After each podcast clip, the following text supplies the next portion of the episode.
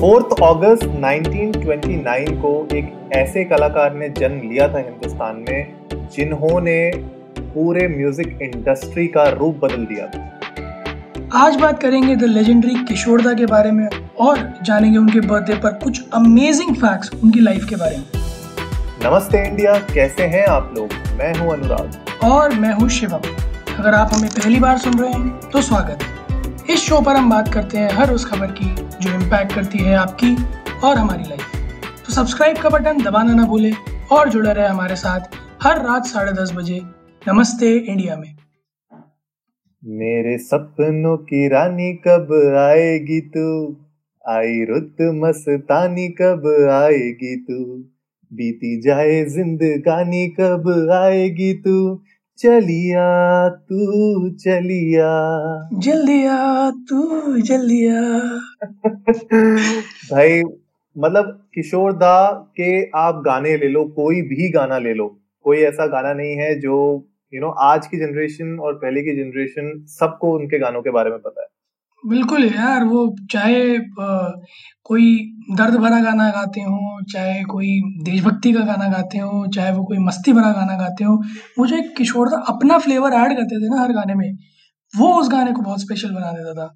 जैसे जो आप ये गाना गा रहे हैं, मेरे सपनों की रानी, ये अगर मतलब मैं ये नहीं कहता कि और singers not like that but अगर किसी और ने गाया होता आई एम श्योर वो इतना ज़्यादा यू नो एंड थ्रिलिंग और इतना फन फन सॉन्ग नहीं होता। But Kishore da had that vibe और उनकी वॉइस अगर आप देखो ना कि राजेश खन्ना के ऊपर बहुत सही जचती थी इसीलिए अगर आप देखोगे सबसे ज़्यादा गाने उनने अपने करियर में राजेश खन्ना जी के लिए गाए हैं। बिल्कुल यार अनुराग और सिर्फ़ राजेश खन्ना ही जी नहीं मतलब जिस भी एक्टर के लिए ले लो उन्होंने गाए हैं एक से एक बढ़िया गाने गाए हैं।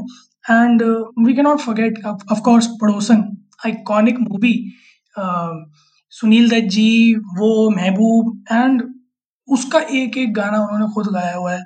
और क्या गाया है भाई?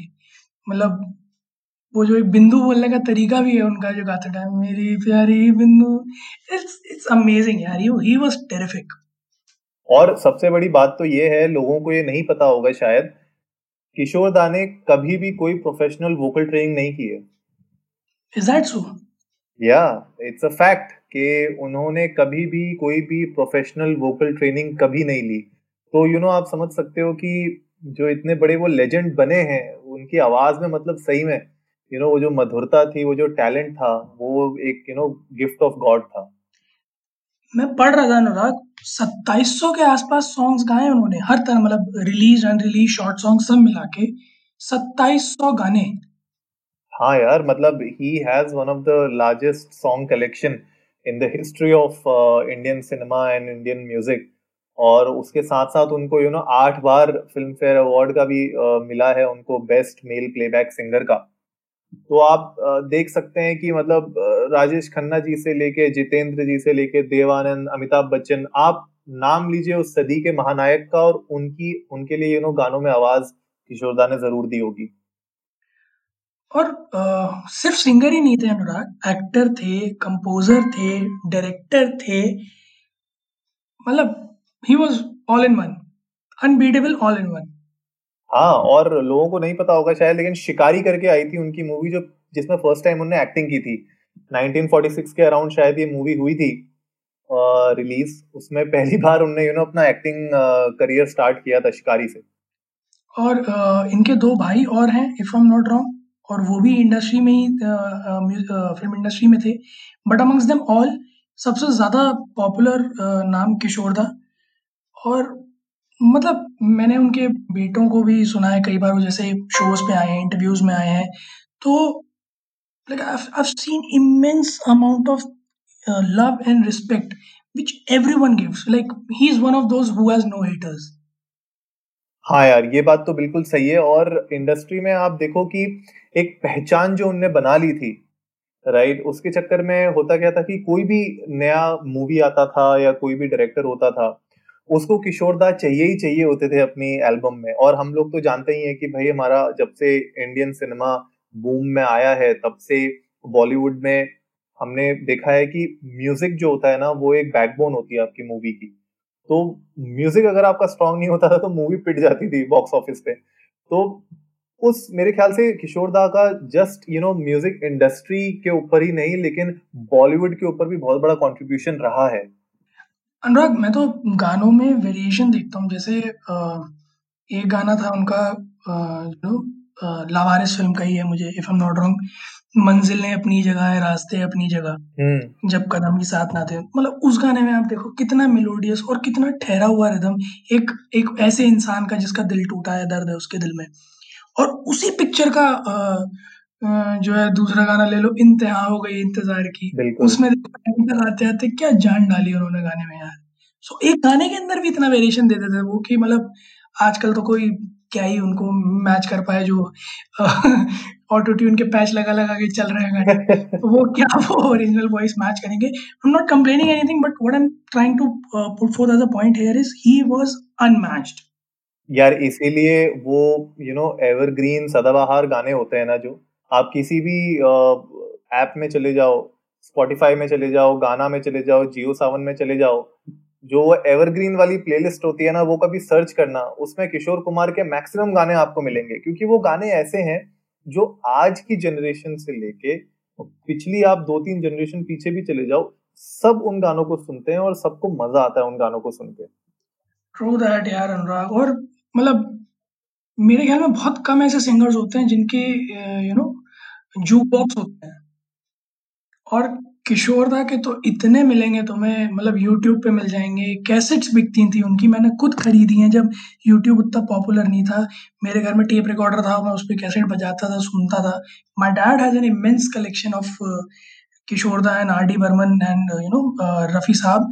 तो मतलब he is one of those iconic singers जिनकी अपने आप में एक एक एरा रहा है। ये तो बात बिल्कुल सही है और और मेरे ख्याल से योडलिंग जो करते थे जो करते थे, वो भी यू नो मेरे ख्याल से बॉलीवुड में उन्हीं ने इंट्रोड्यूस किया था और वो बहुत ज़्यादा इंस्पायर्ड थे वेस्टर्न म्यूज़िक में। मेरे ख्याल से टेक्स मॉर्टन थे और जिमी रॉजर्स थे, जिनसे वो योडलिंग बहुत ज़्यादा इंस्पायर हुए थे और उन्हें इंडियन सिनेमा में उसको इंट्रोड्यूस किया था इंडियन म्यूज़िक में उसको इंट्रोड्यूस किया था। तो वो उनकी एक अलग पहचान बन गई थी यू नो जब वो गानों में उस योडलिंग को मिक्स करते थे। तो उससे भी उनकी एक बहुत ही अलग पहचान बन गई थी हमारे इंडियन सिनेमा में। अनुराग आपका फेवरेट सॉन्ग कौन सा है? यार अगर आ, मुझे किशोर कुमार का फेवरेट सॉन्ग हो एक्चुअली कुछ दिन पहले भी मैं वो गाना गुनगुना रहा था अपने इंस्टाग्राम पे। आ, वो था कि एक अजनबी हसीना से यू मुलाकात हो गई।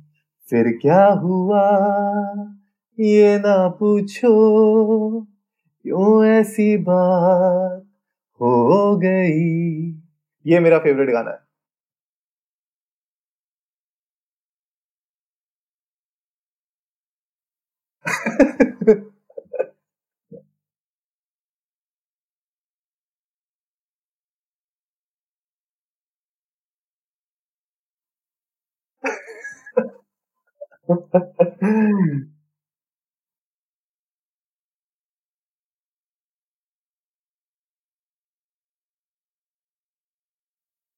हाँ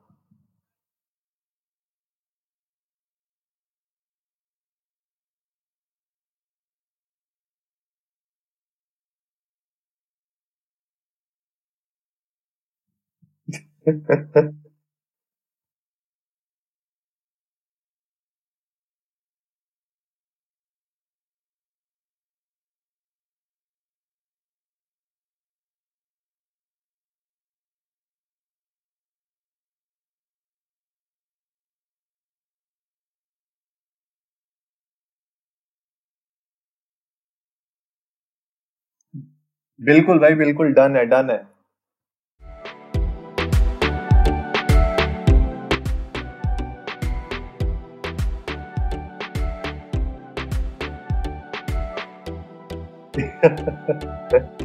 नमस्ते इंडिया।